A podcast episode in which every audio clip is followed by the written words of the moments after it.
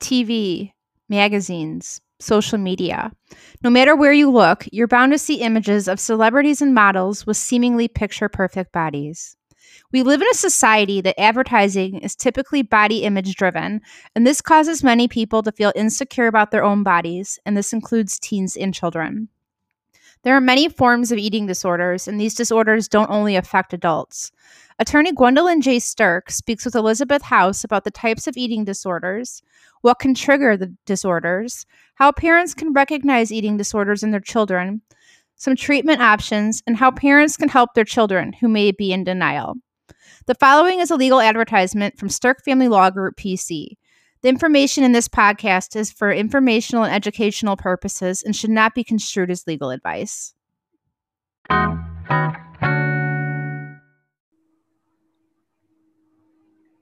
Hi, everybody. I'm Gwendolyn Stirk of Stirk Family Law, and I have the honor today to have with me Elizabeth House. Hi, Elizabeth. How are you today? Hi, good. Thanks, Gwen.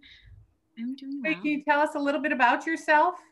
Sure. So I'm a clinical mental health counselor with a private practice in Naperville, Illinois called Hopeful Changes.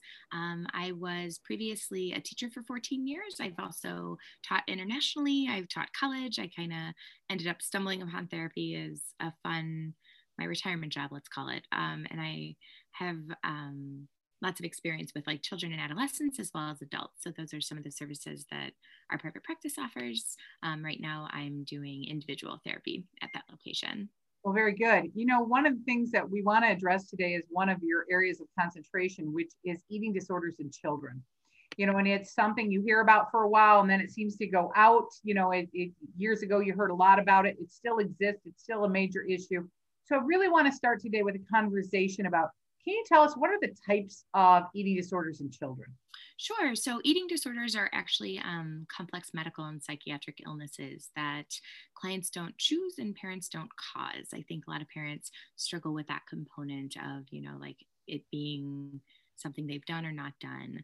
Um, the American Psychiatric Association classifies five different types of eating disorders according to the Diagnostic and Statistical Manual, the fifth edition, which we call the DSM 5.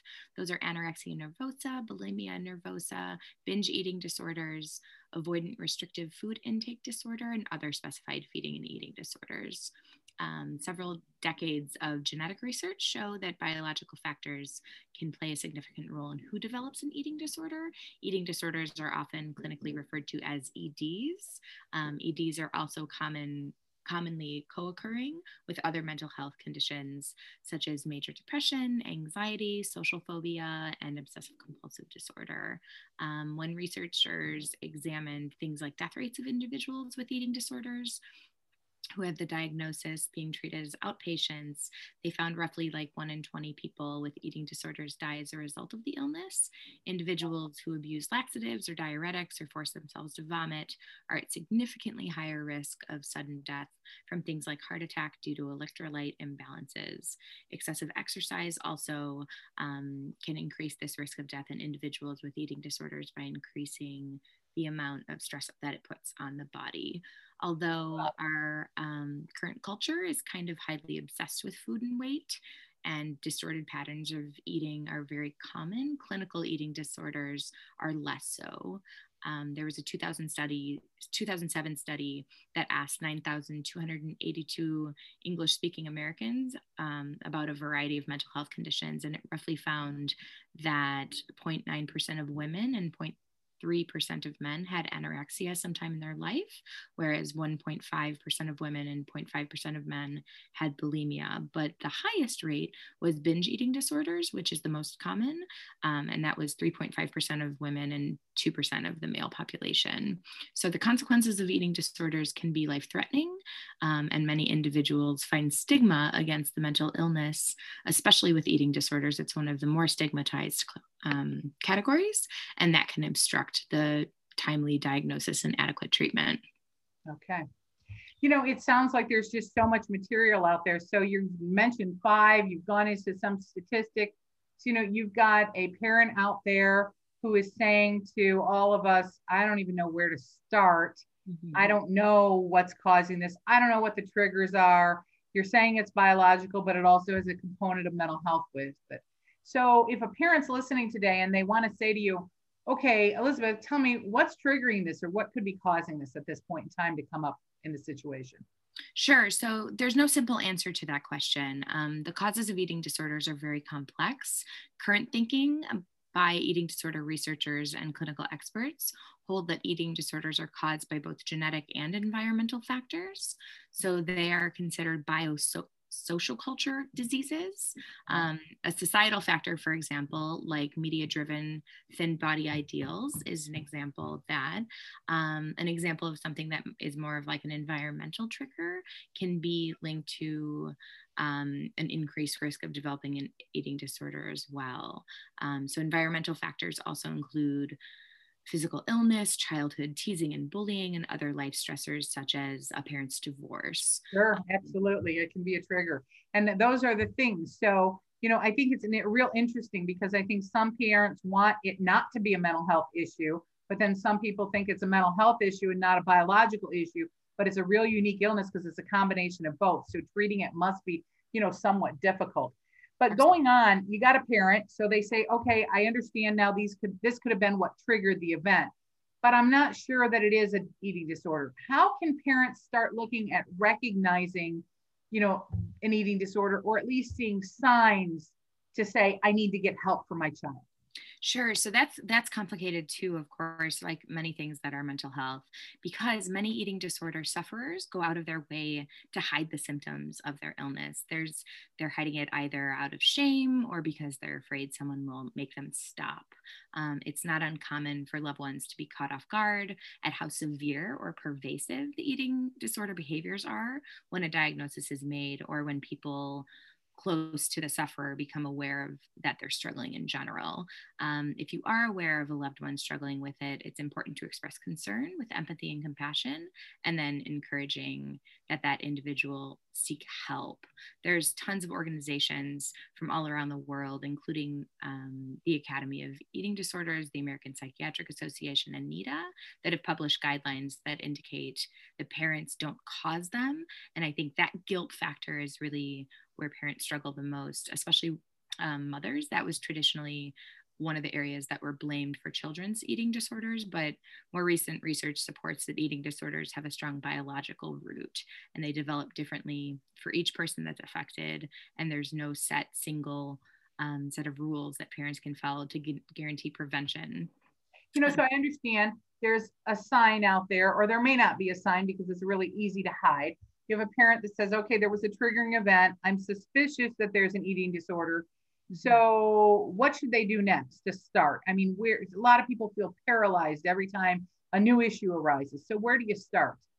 Sure. So, there's lots of places you can start. Um, I always am a firm believer in kind of wraparound approaches in general. Eating disorder treatment um, there are many players that make that process go well. So there's, it depends on which eating disorder it is, but even within all of them, I would say definitely consulting an, an MD, like the pediatrician, making them aware of concerns, making sure that that weight is being managed as well, um, because the medical care is necessary for things like dehydration, low br- blood glucose levels, anemia, low blood pressure, things like that, that can really create long term problems like osteoporosis and abdominal distress.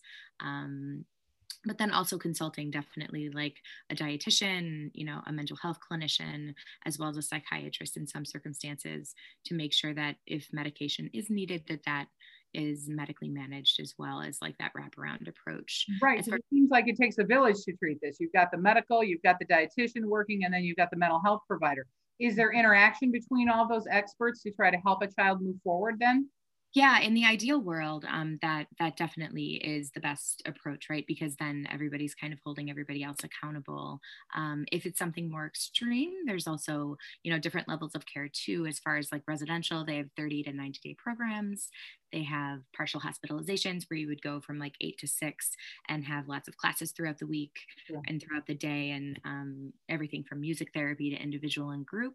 And then there's also intensive outpatient programs, and that can be like three to five days a week um, with less hours from like three to four hours a day in the evenings or in the afternoon as well. Got it. You know, okay, so here I am, I'm a parent, and I'm thinking, okay, I've identified a problem I've spoken to the doctor about my concerns, but the doctor can't get any information out of my child because my child's also in denial. So, you know, everything's fine. It's all okay. There are no issues. What does a parent do then? Sure, I think I think support, right? So um, there's different organizations that parents can gain education from as well. Um, my personal favorite, and it's not that there aren't other great organizations, but the National Association of Anorexia Nervosa and Associating Disorders is a nonprofit that offers all sorts of like wraparound supports as well. They offer free. There's a helpline. There's free support groups for people that struggle with eating disorders. They're virtual right now nationally, so they're pretty easy to get into at this time. Um, um, but they also have everything from treatment directories to peer mentors. And that kind of helps parents have a place to start because that denial piece can be very, very strong for both the patient and the parent. Right. I mean, it's one way or another. There seems to be a denial both sides, but I, I can understand that some parents really have a difficulty in getting their child to go. Now, what if they say, okay, I don't want to go online to a national organization.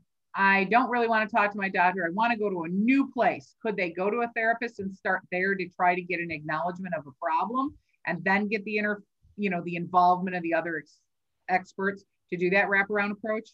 Absolutely. I think I think having um, a therapeutic alliance in any situation is always better, right? So it depends on the severity. I would say that you know there's obviously this is a large scale. If somebody's to the point where they need um, feeding tubes, that looks quite different than somebody who's purging once a week, right? So I'd hate to make a, a blanket statement where yes, do that first. Um, I would I personally would always reach out to a medical practitioner first, um, just to make sure that the safety elements of it are taken care of. If a child is more resistant and they start seeing an outpatient therapist like myself even weekly and have that um, therapeutic alliance of hey let's really like talk about what thoughts are going into this right because of course they're related um, people's elements of self-worth people's thoughts and beliefs that we create around the events of our lives that aren't necessarily true i, I always tell people you can't believe everything you think right. um, so yes definitely. I think i think it depends on the person and whatever makes that family successful to meet the child or adults needs depending on their situation is what is best for them. You know as a divorce practitioner i think that you hit really on an important point that you know those environmental factors can trigger something that's biological. And i've seen that. I've been practicing family law for 32 years and if i look back and i say to myself you know, maybe that situation arose because of X or because of Y, and it was maybe there anyway, and it was going to come out and blossom anyway. I think sometimes people want to hide, they want to pick up the carpet in the corner of the room, put these crumbs underneath, and think that the problems are going to go away. And I mm-hmm. think the message that you're really sending to everybody is you got to deal with it, you got to confront it, and you got to move forward and figure out a plan to go forward with your life absolutely and and i think meeting any mental health need is that first step right so as long as again medically someone is safe there's there's a real important element of making sure that um, having the lowered symptomology is addressed too because if somebody's anxiety for example is on fire and you tell them to do something that creates more anxiety that's going to be difficult and crippling for that person in general. So well, if tell the listeners out there today how they can get a hold of you to try to move forward and say hey i really would like to have a consultation with you. I'd like to learn some more I heard the lecture today. I think we have a family situation we need to deal with. So give us your information. Sure. So um, I'm with Hopeful Changes. We're off of 1300 Iroquois Avenue. Our suite number is 220A in Naperville. The zip code is 60563. My direct email is ehousehopefulchanges at gmail.com. And my direct line with the practice is 331 305 4055. Sure. And just if they're looking for information and they want a place to get started, I would encourage them to give you a call because you can do this at an initial meeting and figure out a plan for the future. Am I correct in that? Absolutely. So the first step with any um, mental health provider usually is what we call an intake. So it's kind of an interview to gather just all medical and mental health history, and then to also gather information on presenting symptoms to create a diagnosis.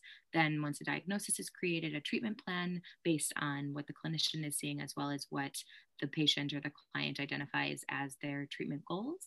And that's kind of where it begins. And then you go from there. Right. And then you can put those wraparound services in from there. Absolutely. Well, it's very good to talk to you. I know that this is an issue that's hard for people to talk to. but it's good to have some of these statistics. And I think that people are not alone out there. This is a, a situation that exists, and it's nice to see that you really have an area of concentration in this. So thank you for your time today. We really appreciate it. Happy to help. I, I'm happy to help. Thanks for having me. Thank you. Sure. Thank you for listening to this episode of Resource Sessions by Stirk Family Law Group. To connect with Elizabeth House, email ehouse hopeful changes at gmail.com or call 331 305 4055. To learn more or to connect with Stirk Family Law Group or Gwendolyn J. Stirk, call 815 600 8950 or visit stirkfamilylaw.com. The information in this podcast is not legal advice and should not be construed as such. It is for informational and educational purposes only.